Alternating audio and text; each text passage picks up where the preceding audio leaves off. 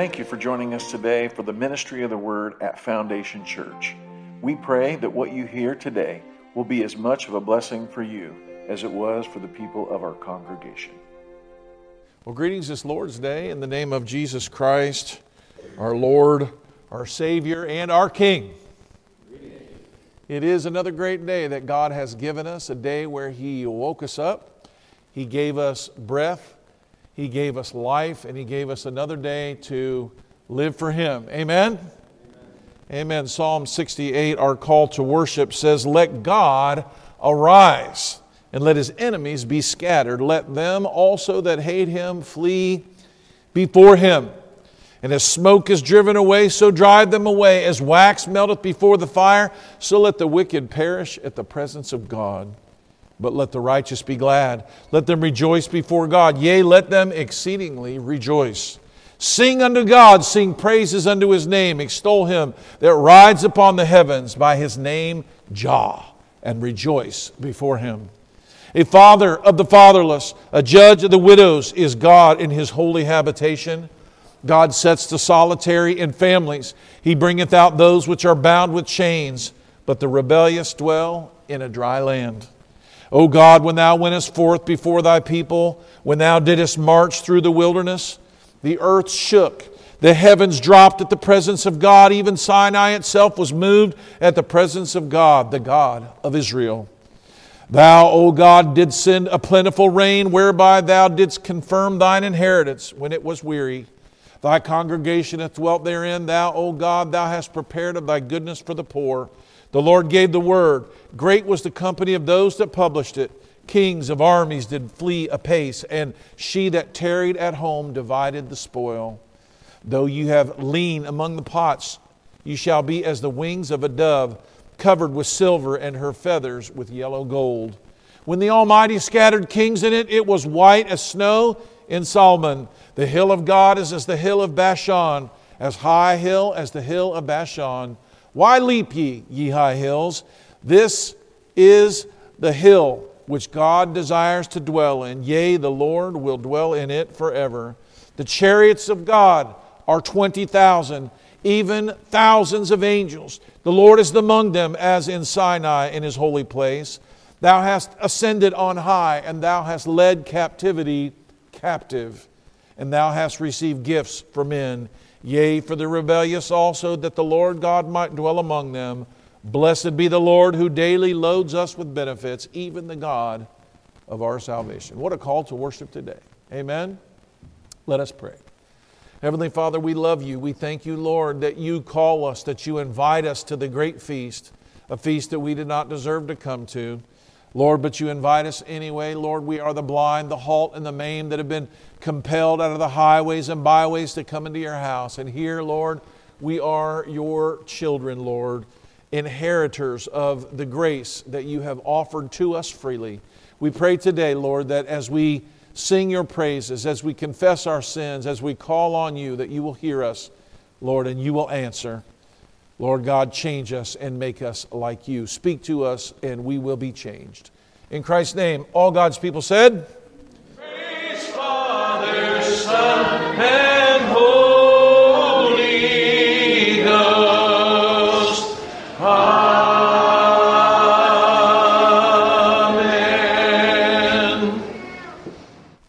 Remain standing as I read for you my text, which will be the entirety of Psalm 126.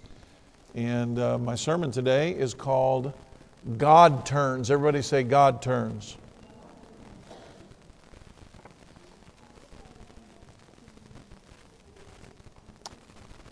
This is a somewhat of a play on words, but it is directly from the scripture. Um, Sister Joy, I would say this where there are no U turns, there are God turns. What do you think about that? kind of got me excited as the Lord began to put on my heart Psalm 126. We're going to read about one of the greatest God turns in the history of all of mankind. Psalm 126. When the Lord turned again the captivity of Zion, we were like them that dream. Then was our mouth filled with laughter, and our tongue was singing. And then said they among the heathen, The Lord hath done great things for them. Turn again our captivity, O Lord, as the streams in the south. They that sow in tears shall reap in joy. He that goeth forth and weepeth, bearing precious seed, shall doubtless come again with rejoicing, bringing his sheaves with him. And I know you were expecting me to say it like the song They that go forth rejoicing, bringing in the sheaves. I don't know. Does anyone know that song? Am I the only person that knows that song? Bringing in the sheaves. It's a great song. All right, let us pray. Heavenly Father, we thank you for the powerful words of Psalm 126 that were for them much more powerful than they could be for us if we did not understand. And I pray today, Lord, that the people here today will understand what these words are. They seem so brief, so understated for what they represent, but the power of them has the power really to change our lives today, and I pray that it would. In Christ's name we pray. All God's people said, Amen. You may be seated. 70 years had passed since Israel's worst day in all of their history. A day like there had never been, nor, according to Scripture, would ever be again. The walls of Jerusalem, their once gleaming city, had been breached and torn down by the Babylonians.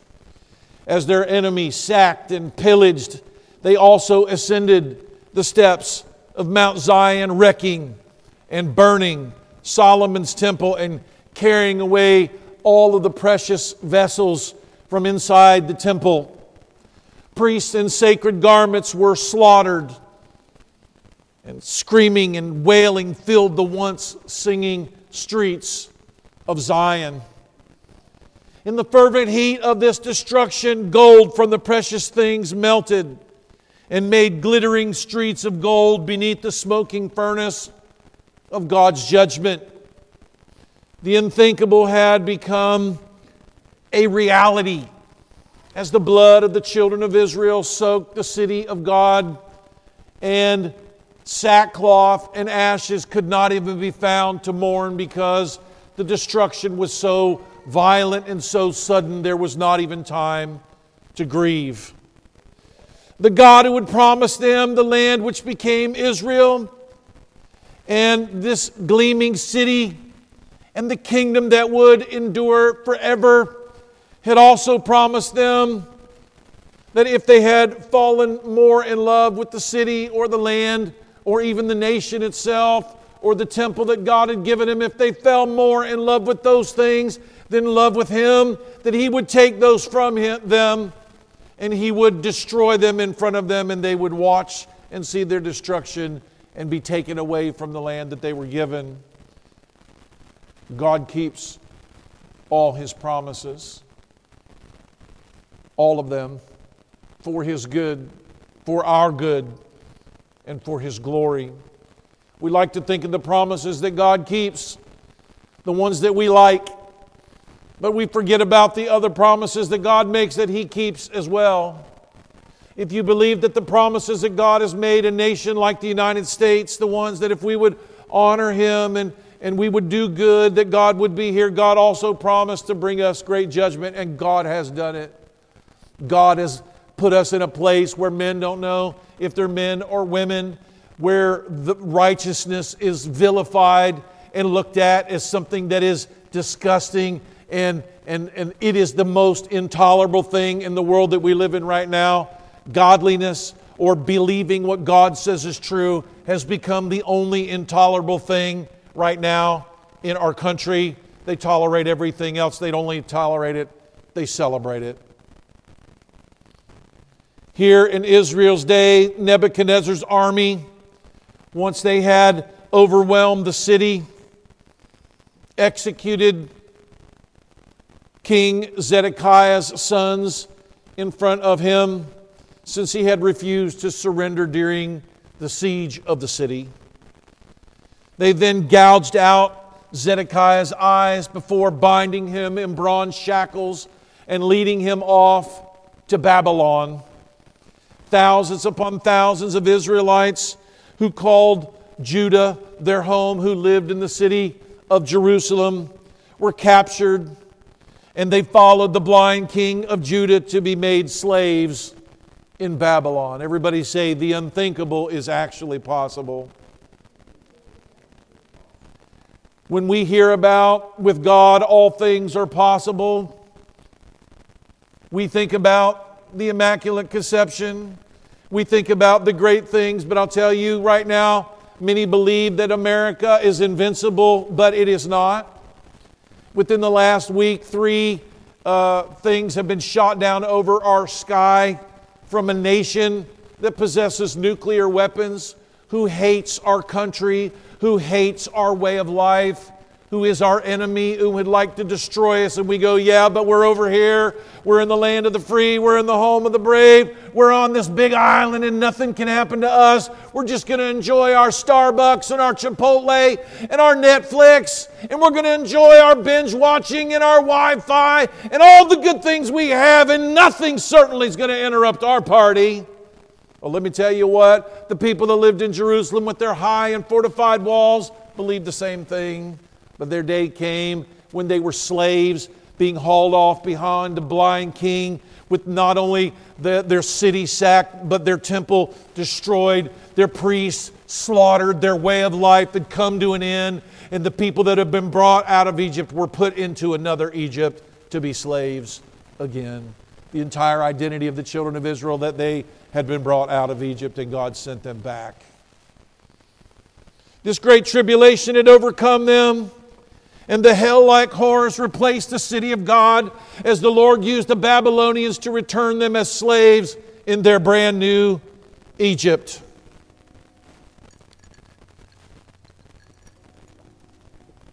They had forgotten the God who saved them from Pharaoh. And now, 70 years later, the ones that were still alive in Babylon from that time had almost forgotten what it was to be free.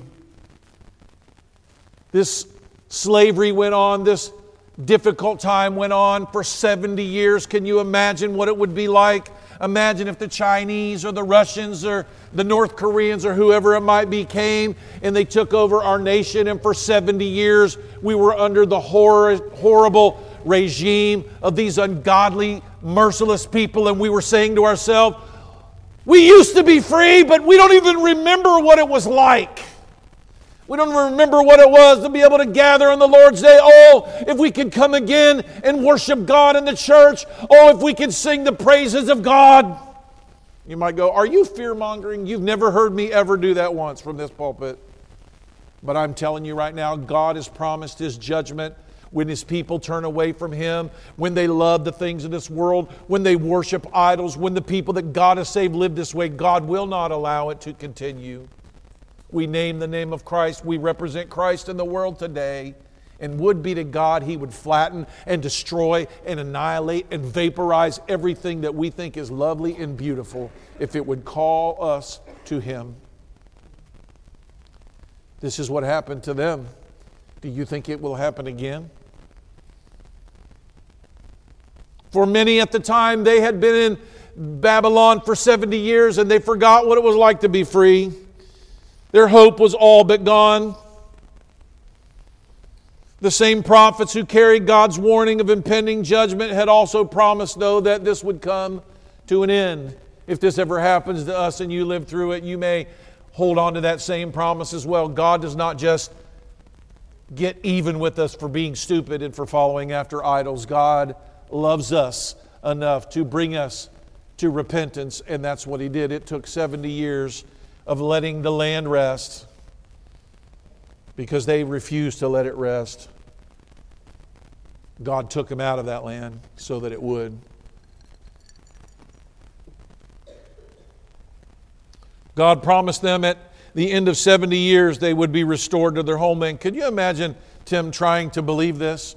Imagine you had to tell 50 years into it, 60 years into it, most of the older people are dead, and you're having to go, hey, you know, God says this is going to come to an end here pretty soon, and we're going to all be back at home. How many people think that there were a whole lot of people that believed that was actually going to happen? they, they did not. There were people who did, but I wouldn't say there were very many.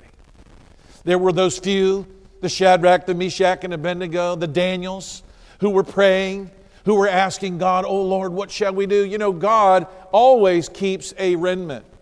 He always keeps people who do not bow to the idols of the age, people who do not bow to Baal, right? At the time of Elijah, remember what he said? I might be the only one left, God. And he said, Yeah, you're not. I have thousands that have never bowed their knee one time. You see, at that time, uh, the, the king had all, and the queen, and you know those nasty people who were leading the land. You know Jezebel. You know, remember those guys? They were they were the leaders. They had all of these Baal worshippers around in their court, hanging out with them, profaning the name of God. Elijah believed it was hopeless, and God said, No, it's not. You might be living right now, and you know, they have drag queens preaching in churches and, and you know, homosexuals being ordained uh, in their pulpits. And when people look at it and say that there's something wrong with it, people look at them with a sneer and go, Oh, you're so disgusting. You're so mean. You're so unchristian. Because the most Christian thing in the world is to embrace all of this. Folks, we live in a world that has been turned upside down, but not for the good.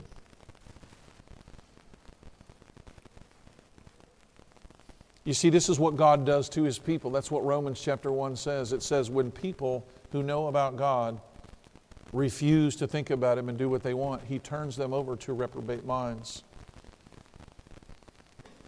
It says in Romans chapter 1 that he turns them up to where women lust for women, even.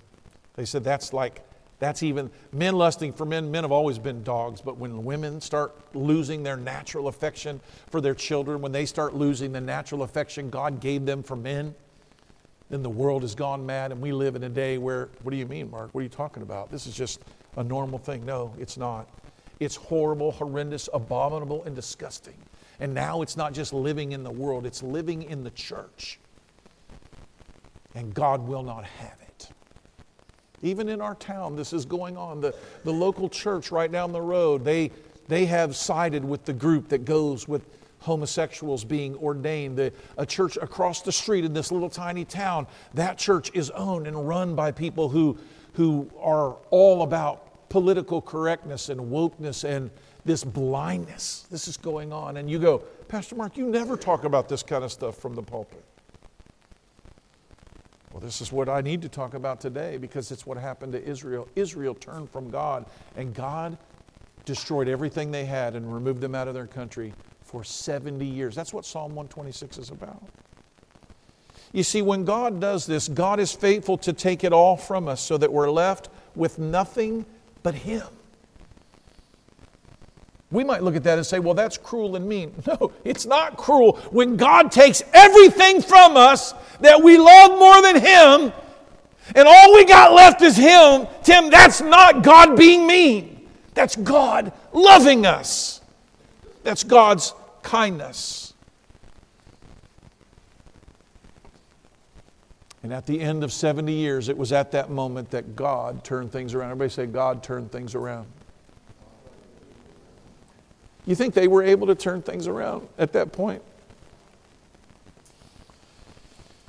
Where there were no U turns, there are God turns. Psalm 126 was written to remember another day like no other but not one filled with death and destruction. It was a day when God turned everything around for his people as suddenly as their calamity had overtaken them.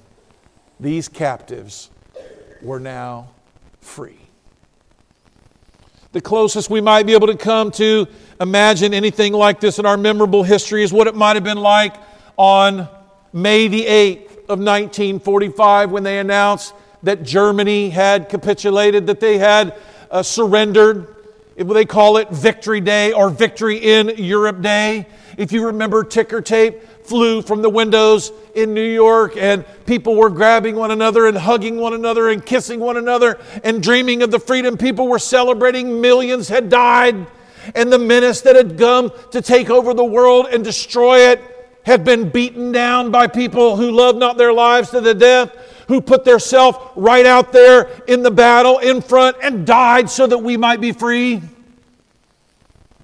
And those people who died that we might be free, we become free. You see, freedom isn't what we should be dying for. We should die for Christ and His cause and His kingdom. When freedom becomes our God, which I think it had, God will take that away from us too. But the great euphoria of a nation after a great turn in events is what is being celebrated here in Psalm 126. As we begin to look at the psalm, it's just a few verses long. Psalm 126 has a very short, inspired heading that places it as it says, a song of ascents. This is the seventh psalm of ascent, and it has no author ascribed to it as we are now almost halfway up the journey with Israel as they come up for their pilgrimage journey to worship in Jerusalem in the Temple of Zion. Historians and theologians have a number of theories about when these 15 Psalms were first used by Israel. As I read about them, I haven't actually did not research this part of it because when I heard they did it, I just said, well, they did it. But as I began to read the content of the, the Psalms of Ascent, I began to think, well, I wonder when they did because this happened a lot later in Israel's history than David and Solomon. But one of the historical postulates that seems the most plausible to me is that these 15 Psalms were written over the period of the history of Israel individually, and that at some point, and I'll tell you when I think so, at some point they were collected and put in a grouping of 15. You will find in the Dead Sea Scrolls they are listed in this perfect order, and that this is something that apparently happened at a certain date. History and uh, those in scholarship on this uh, believe that these things, that the Psalms of Ascent were actually used here at this time, right at this time that we're talking about, at the return of the Babylonian captivity, when they began to celebrate that they take the Psalms from throughout the scriptures, and this one was that we're in today was written at the time it happened. And this is one of the Psalms that make the Psalm of Ascents the reason that they, they, from that point forward, always said them is because of the Psalm we're in today. As Nehemiah rebuilt the walls of Jerusalem in 445 BC, or sometime thereafter, we cannot know for certain, but several of the Psalms it says were written by David here in the Psalms of Ascent, this grouping. Some were written by Solomon and even others who lived during and after the Babylonian captivity and deliverance, it would have been the case. There is some 400 years between David and this time period, and so if you have the psalm that we have here today being read about the deliverance and some being written by David, it makes sense that this collection was put together after. Today's psalm particularly brings out the subject matter within it as it happened 400 years, as I said, from the time of David. When we get to verse 1, uh, Jason, it says this it says, When the Lord turned again the captivity of Zion, we were like them that dream. I don't think we can imagine what this would have been like. I really don't. I don't think we can imagine what it would have been like to, you knew and you heard that 70 years ago something happened, that you used to be a nation, that there was a Jerusalem, that there was a temple. Most of the people had never seen it. Most of them would be dead. There would be a few, a very few that would still be alive. I was talking to my children yesterday afternoon about this, that it's probably why God called Jeremiah at such a young age, Jason, so that he would still be alive at the end of it. He prophesied about it happening before, and he's around at this time as well and he needed a young fellow to do that because 70 years is a long time. So at this time, Joshua, or at this time, Jeremiah would be in his mid 80s, uh, and maybe even older than that. I, we certainly don't know uh, all of the particulars of the exact dates. It's hard to tell. Some of these things are very, uh, very difficult to, to figure out. But there wouldn't be a whole lot, right? If a whole nation was taken captive and you were put in prison, how many of that nation would still be alive, Jason, 70 years later? Not a lot of the same. And you know, uh, I, I didn't make this a part of my sermon, but I was thinking about it, so I'm going to just mention it to you. Do you know during that time, I must have been a very horrible time. But you know what someone had to do, Sister Joy? Someone had to preserve who the Jews were. There, was, there were some mothers and fathers and people who, even in the captivity, were doing what? They were telling their, they were telling their children, hey, you're Jewish. Hey, you need to learn the Hebrew language. Hey, you need to understand we have the Word of God, and let me tell you what God did for us. And they were doing this throughout this period. Because if they had not been doing it, what ends up happening here, they would never have been ready for it. They wouldn't have. And we'll get to that in just a second. Somebody had to be teaching all along in the midst of the destruction, in the midst of the judgment, in the midst of captivity. How many of these children, Rachel, were born in the midst of this time? If the Lord blesses you and you have children, your children may be born in the time of captivity. And what are you going to do? You're going to just go, well, God gave up on us, or will you say, no, no, no, no, honey. God loves us. He loves us. Let me tell you about the country I used to live in. We used to be able to drive anywhere, we used to be able to do anything. And we used to be able to worship and raise our hands, and nobody cared.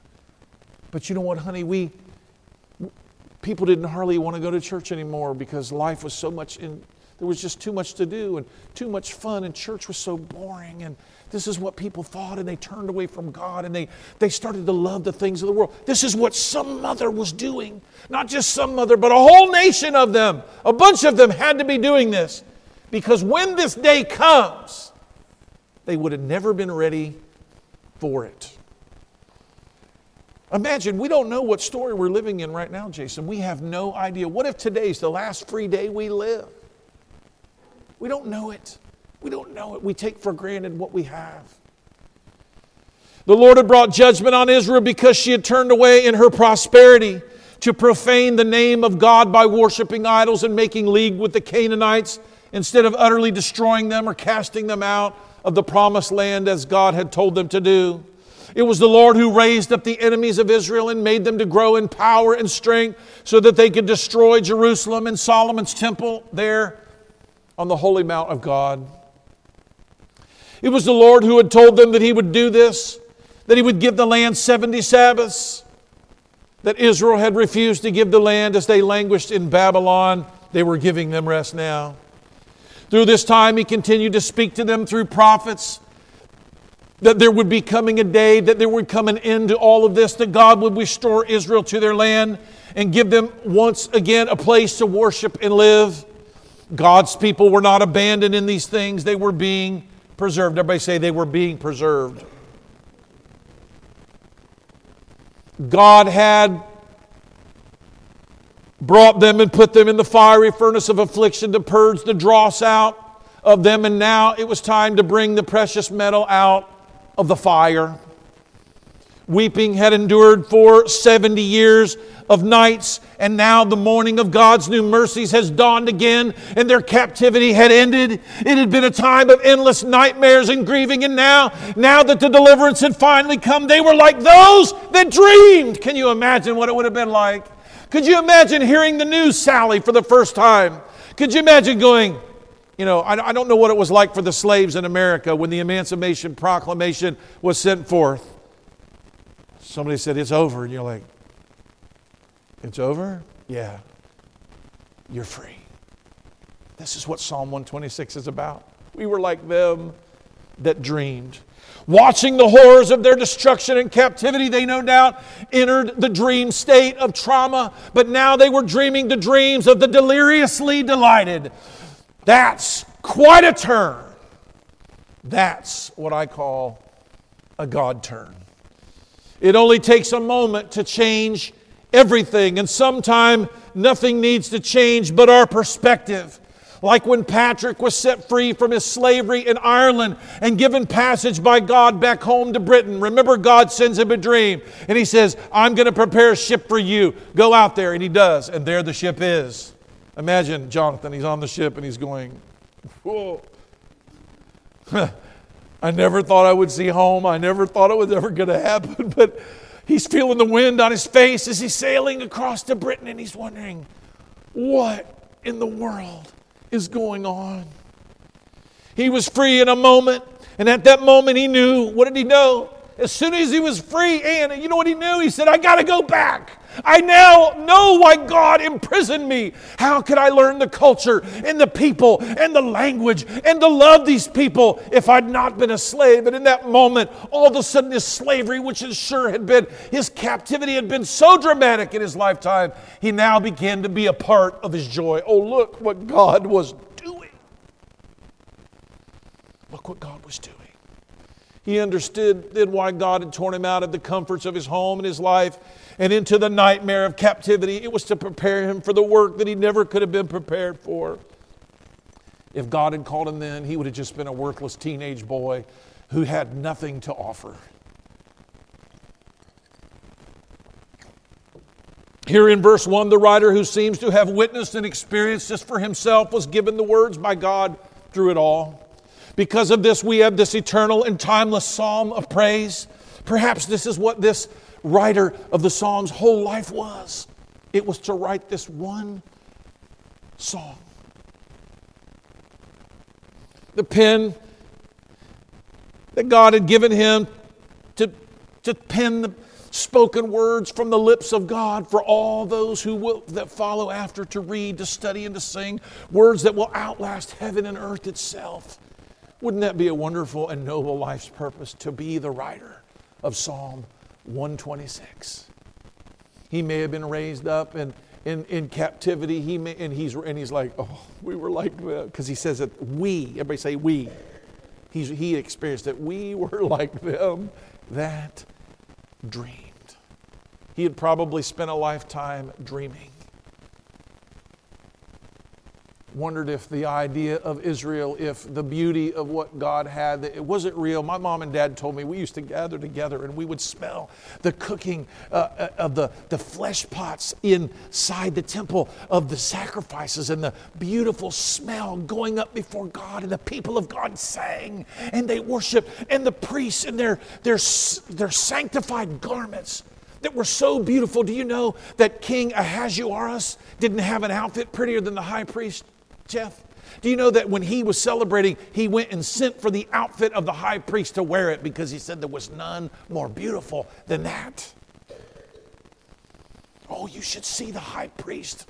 He goes and he goes in the temple and he begins to worship God, and the fire comes down. Can you remember? He was living in a life, and they're telling them this is what God used to do. We would all come together three times a year, and we would sing, and we would dance, and we would pray. And this little one, whoever he was, he was hearing about it, and he would probably dream about it and hope for it and wonder. And they say, you know, they say, that God's going to bring us back again one day. And Amy, his whole life, had been dreaming and thinking and hoping. And maybe, but it seemed so impossible. When the Lord turned again the captivity of Zion, we were like them that dream. Do you know we could live in a day like that? You know, this might be what tomorrow is like, or a month is of like from now. We, we go, well, if we had known that. I mean, imagine, I'm serious. I mentioned earlier about God filling up all of these things and people be. if that happens, is anybody going to look back and go, all that bad stuff that happened to me was terrible? You know what you'll do? You'll go, well, I can see now what God was doing. I can see now what God was preparing. I can see now that God needed this to be because of what He was going to do and how, ex- oh God. And, and, and then that thing that was so painful and hurtful and difficult and traumatic, it'll actually be part of the story, just like it was. We were once slaves in Egypt. And we were there and we were bending low under the taskmaster's whip and they beat us and they took away our straw and we couldn't make bricks and they treated us like dirt and they, they, they beat us and they treated us terrible and we lived like that and we couldn't even do what we wanted. It's like, but then God sent Moses, right? That was their story. They didn't, you don't have a story without being slaves in Egypt, but they had that story.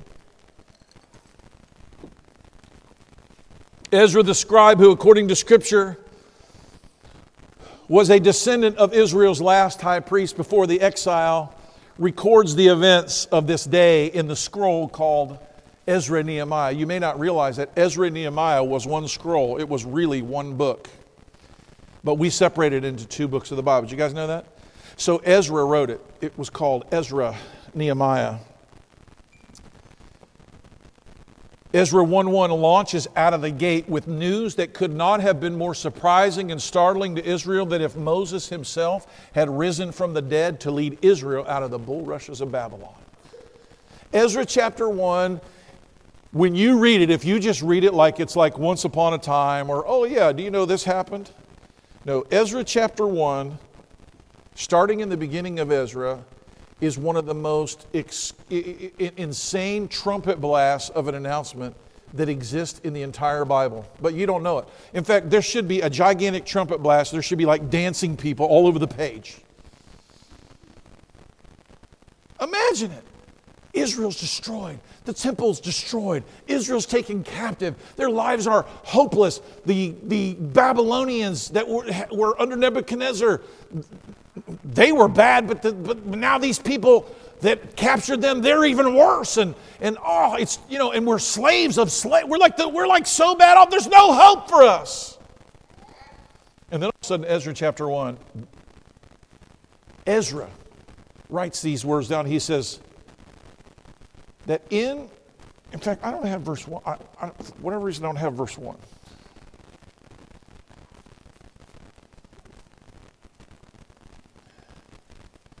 Me find it.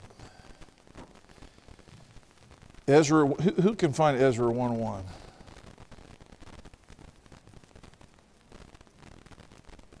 Uh, Ezekiel, Daniel.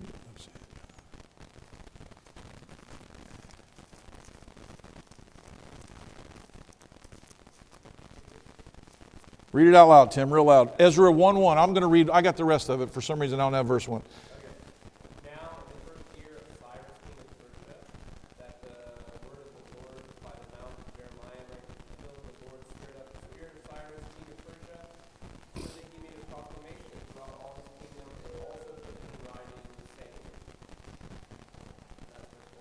Imagine verse 1? He says, Oh, yeah, you know what happened? The king of Persia made a proclamation through all the land. God stirred him up so it would fulfill the prophecy of Jeremiah, which was that God was going to end their captivity in 70 years' time. He says, King of Persia. And here's what it was. Here's the proclamation. Could you imagine reading this? Could you imagine you being a Jew and they, they take it and they nail it to everywhere and, and you like go and you read the proclamation. You know, you're kind of like walking around, you know, you're doing your thing. Thus saith Cyrus, king of Persia, the Lord God of heaven has given me all the kingdoms of the earth, and he hath charged me to build him a house at Jerusalem, which is in Judah. Now, the first line would be like, What am I reading? Who is among you of all his people? His God be with him, and let him go to Jerusalem, which is in Judah, and build the house of the Lord God of Israel. He is the God which is in Jerusalem. You're like going, What? Could you imagine this? Whosoever remains in any place where he sojourns, let that man of his place help him with silver and gold, with goods and with beasts, besides a freewill offering for the house of God that's in Jerusalem. Guys, uh, leaving Egypt through Moses and Pharaoh, that was amazing, but what happens here is much more amazing. When they left Egypt, they left through trickery under the affliction of the ten plagues and they plundered the Egyptians by pretending to borrow gold and silver. They said, Oh, we're going to go out and worship for a few days. Will you let us go? They're tricking Pharaoh. God had to do plagues. The firstborn of Egypt is dying. I mean, this is rough, right? You know how God does it this time? He goes, I'm going to stir up the king of Cyrus to make a proclamation to let my people go. And I want everyone around you to give them silver and gold and animals and everything they need. Can you believe this? Here they were sent forth by the king in writing to rebuild the temple with free will offerings from their neighbors.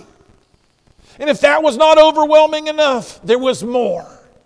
You can read about this. I don't have time to read it all. I'll get down to verse 6 in Ezra chapter 1. And all they that were around them strengthened their hands. So not only did the king say, You should do it, everybody said, They did it.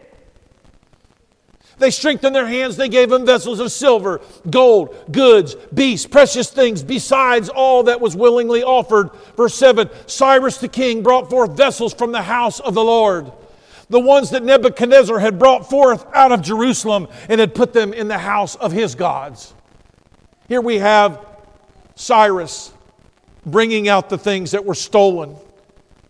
Not just the gold from them so they could be remade again, no, but the very ones from the house of God. How many? Verse 11 tells us this is quite amazing. I couldn't imagine there could ever be. I don't think we really understand what went on in temple worship. All the vessels of gold and silver were 5,400. And you go, what in the world? Well, I guess if all of Israel is going to come together and you're going to have a feast and a party, you need a lot of dishes, honey. And there were 5,400 of them still around, made of gold and silver and made beautiful, that had been in the temple of God. This was one of the greatest God turns in all the history of the earth as it was said of Job, who lost all of his wealth and his vast numbers of livestock and all of his children. It says, after he prayed for his friends who had not been acting like friends at all, it says, quote, here in Job 42:10, that the Lord restored his fortunes. In fact, that the Lord gave him twice as much. As it was said of, the, said of, the, of David and his mighty men who lost everything at Ziklag their wives, their children, their stuff to the Amalekites. They ran to the battle with, with these plundering Amalekites. In 1 Samuel 30, it says they quote, recovered all and more. So it was for Israel as it began for them this marvelous day. They were like them that dream. This is what God does for His people. This is what He does for the people He lovingly, but often harshly disciplines more than we even think that we can bear. But what does He do through it all? He restores us and He gives us more than we had in the beginning. This is a God turn. This is not something man can do. No U turns ever turn out like this, but God turns do. When we come to verse 10, it says, Then their mouth was filled with laughter, their tongue was filled with singing, and then said they among the heathen, the Lord hath done great things for them. They laughed. Everybody say they laughed. They sang. This is what we do when God turns things around. Job wasn't laughing when he lost his children, when a tornado took his house, when he sat with boils on his body and his friends were trying to convince him he had done something wrong. And he's like, But I didn't do anything. I really didn't. Like, you must have. You, you had to do something. I mean, all this bad stuff wouldn't have happened to you. No, no, no, no, no. The Lord's good. The Lord's been good to me. I'll take anything He has. I'll take anything God has to give me. If God wants to send me boils, if He wants to take my children, the Lord giveth, the Lord taketh away. Blessed be the name of the Lord. What do you think as God began to bless Job and Job began to understand what God was doing? Somehow Job had to know what God was doing for him to write that book. God had to explain it to him. He had to tell him. Imagine that day for Job. Just so you know, Job, I picked you out. I chose you. I'm going to bless you. I'm going to take care of you. And of course, you'll see all your, you'll see your children in heaven again. The world's eternal, or you're eternal, and this heaven that you're going to be in with them. All of this, this life's a vapor. I was telling a great story through you, Job. Not only did they laugh and they sing, I love this part about it. It says they filled the mouths of their enemies with praise to God because even they could see that this was not merely a reversal of fortunes, but that this had not come happenstance, that this was something that had to be the hand of God. You know, if God sends revival on our nation and changes it and He, and he does it in some way that He would do it, nobody's going to get the credit for it. Nobody will be the, the architect of it. Nobody will be the advertiser of it. Nobody will be, God will be moving and they'll be like, going, What's going on? And we're like, well, We don't know. We can't control it. We don't know what to do.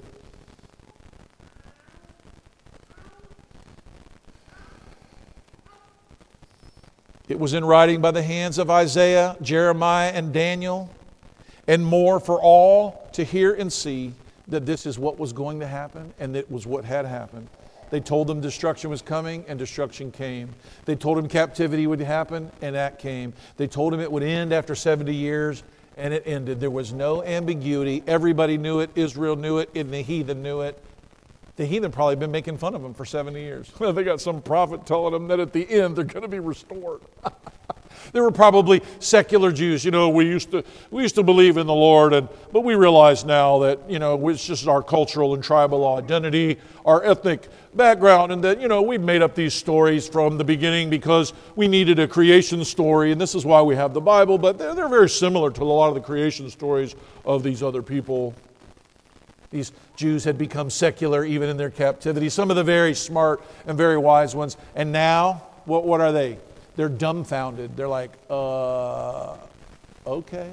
70 years came and deliverance came, and now they're sending us back and they're giving us money and they're giving us cedars from Lebanon and they're giving us beasts and gold and silver and they've emptied out everything that Nebuchadnezzar took and whole. You think about revival, this is a revival breaking out in Israel, I can tell you right now. Nobody had to be convinced they ought to go to church. I think we should pray today. I think maybe we should observe. No, no one was having to be. Do you think they were, Rachel? They're like, oh, you know, I mean, being in Babylon wasn't all that bad. I mean, you know.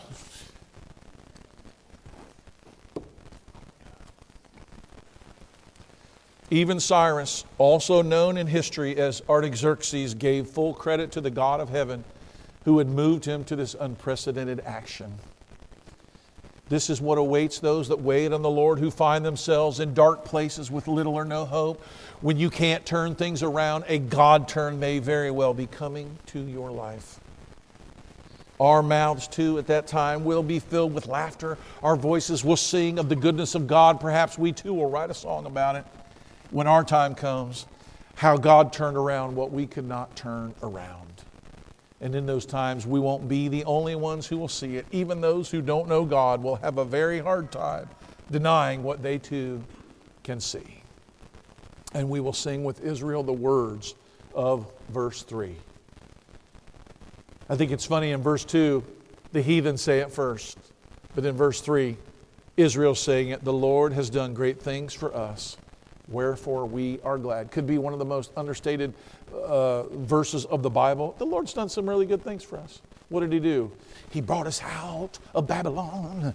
He gave us everything that we need to build the temple. He gave us permission. He gave us gold. He gave us everything we need. He restored us. He did what He said He was going to do. He fulfilled His promise. His loving kindness has brought us out of darkness and put us into His marvelous light.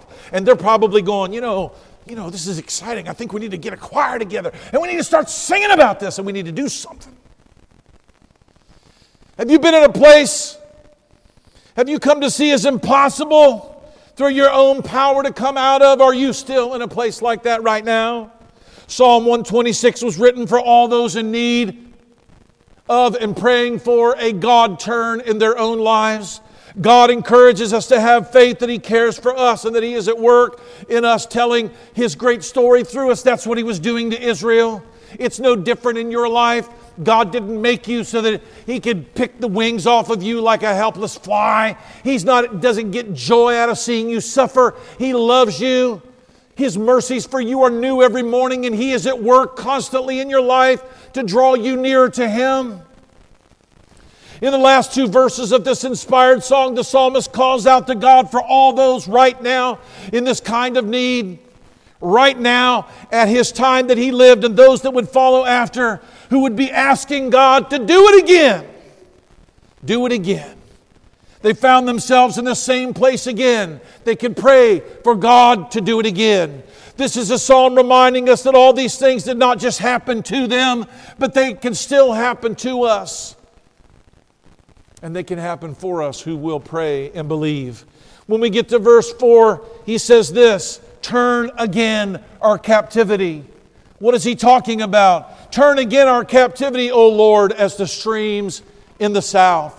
When he wrote this, they realized that they were, yes, they'd been set free, and yes, something good had happened to them, but they realized that this could happen to them again. Psalm 126 was written for the people who are living in the next time that God brings judgment in the world because God will bring it again. As long as mankind sins and rejects God and turns and goes his own way, God will continue to discipline him.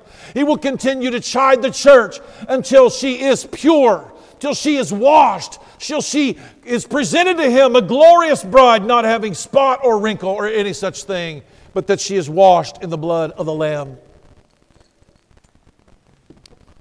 Do it again, Lord. Redeem us from our own captivity and despair. Do what we cannot do for ourselves so that we too can laugh and sing and we can be the cause of the heathen to praise your name. Do it again, Lord. Do it again. And the dry stream beds in the Negev region he mentions these stream beds here in verse 4.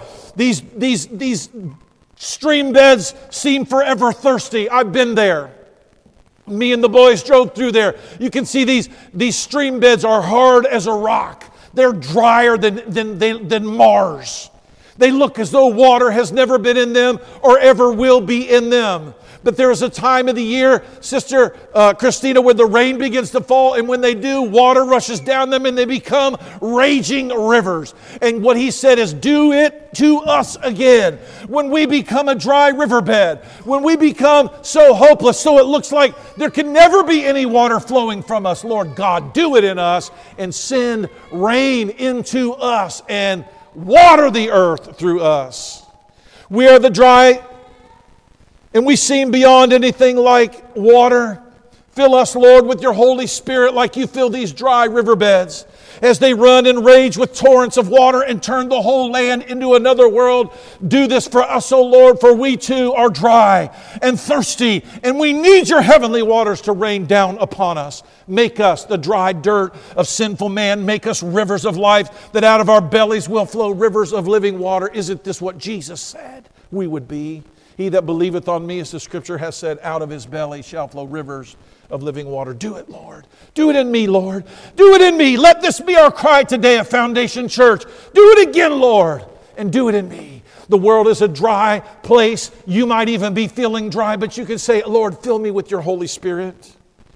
I don't know what's going on at Asbury College right now, but this week when a one hour chapel service won't end and it's still going 60 hours later, when classes are canceled and young people will not leave as they pray and they sing and they call on God. I don't know, it's the beginning of something greater that will spread over a nation or if it's just happening in them. But when it's happening, I say, Oh, yes, do it again, Lord. Do it again. Do it again. Night and day right now, they're singing, they're praying, buses from other schools filling up have joined them. People from the area have been coming in to see what is going on. I don't know what God is doing, but let it be, Lord. Save us, Lord. Save our nation from the confusion of our day, the dryness of our prosperity, the distraction of our entertainment. Save us, Lord, from our own promised land that we have fallen in love with more than we love you. Burn our cities if you have to, Lord burn them with nuclear weapons from China, Russia, North Korea, if that's what it takes to shake us from the complacency of our ease, do it again, Lord. Send true revival into the hearts of the people of His church, of this church, of my family. Fill us as you fill the dry water beds overflowing, and let us be a blessing to a thirsty world. How many want that? How many want that in this church? How many want this in your life? You might go, I can't figure out how to make my kids mine. I can't figure out how to get them to clean the house. I can't figure out how to get them to love each other. I'll tell you what, a good dose of the Holy Spirit, a good rushing of the, the mighty river of God's power in your house, I think it might have a change. It might produce some change. Some of my friends that are in the ministry have driven down there and they're like, hey, you know what? Evidence of these things not being crazy are changed lives. And I went down there and I saw a few people whose lives have been changed. I heard them testify about what God was doing, and so they are encouraged that what's down there might be real. As we get to verse 5, I'm going to tell you, I, I don't, I, I can't imagine what the writer meant, but I can tell you, I know what, I know what this means for us because Jesus quoted it, the apostles quoted it. This is an image that come from scriptures and what in the world it's doing in the book of Psalms in this Psalm 126, I don't know. It has to be sheerly prophetic from God because they didn't know anything about what we are living through and what we're going through and how God was going to save the world. They didn't know it, but they said it like this They that sow in tears shall reap in joy.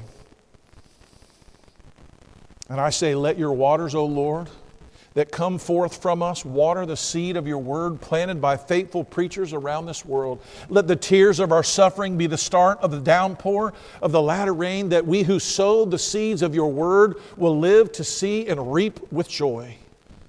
And he says this in verse 6 He that goes forth weeping, bearing precious seed, shall doubtless come again with rejoicing, bringing his sheaves with him. Imagine if the tears that you cried and the suffering that you have endured were watering the seeds of what God was doing.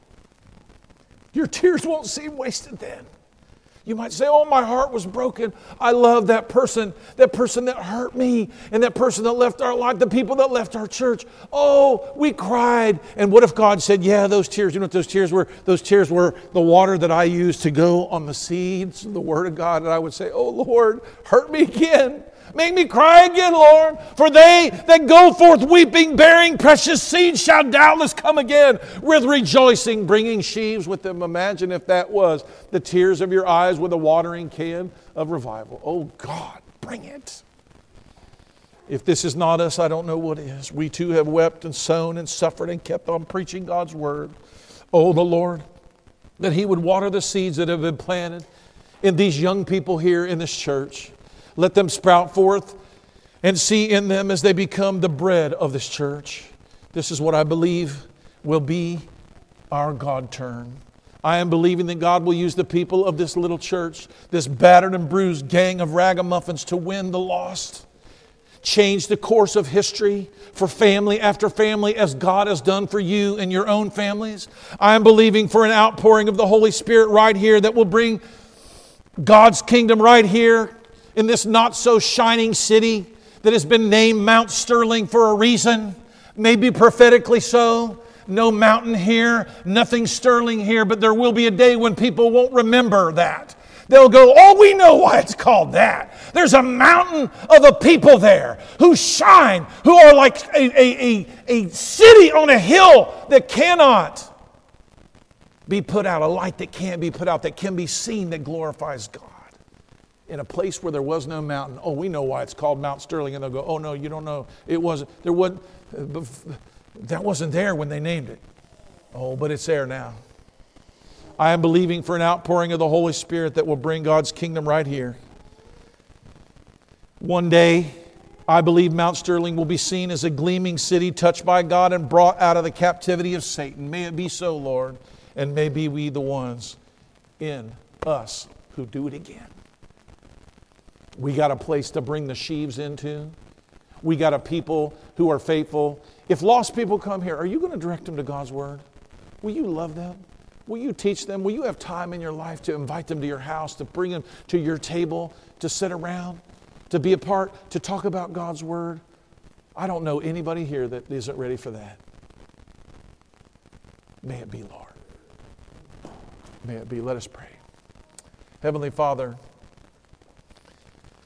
you have prepared us, we know, for such a time as this.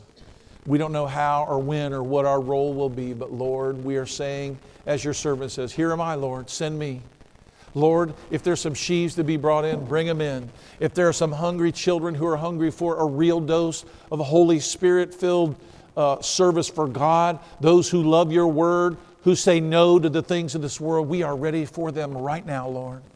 Lord, send them here. We will be faithful to them. Lord, if we are going out with the sickle to bring in the sheaves of the lost, let us go. Let us gather in the church and let the church be ignited and united, Lord. May we put in the past, Lord, all of the, the pettiness, Lord, that is there, the division of doctrines and uh, the division of denomination, oh God, and may we see your Spirit moving. May we see it, oh God. Lord, as I'm ending this prayer, I'm remembering what my friend who posted online this morning said. He said that a sign of true revival is unity. I was sort of wondering why he would say that, but now I remember it from the book of Acts. That's exactly what happened. They were in one place, they were in one accord, and suddenly, Lord, we are a people, and we do certainly have unity. We love each other. We are unified to follow you. We want that more than we want anything. Yes, we've been distracted. Yes, we've been hurt. Yes, we've been pummeled. Yes, we've fallen in love a little bit with the world too much. But we're ready to ditch it. And Lord, if you give us work to do, we will gladly do it. We will lose ourselves in doing it, Lord God. And we know that you will provide what we need. Lord, this has been your work that you've done in us since the beginning. Do it again. Do it again. In Christ's name we pray, and all God's people said, Amen. Thank you so much for joining us today. I pray your time with us was very encouraging. If it was, consider sending us a note and also consider partnering with us.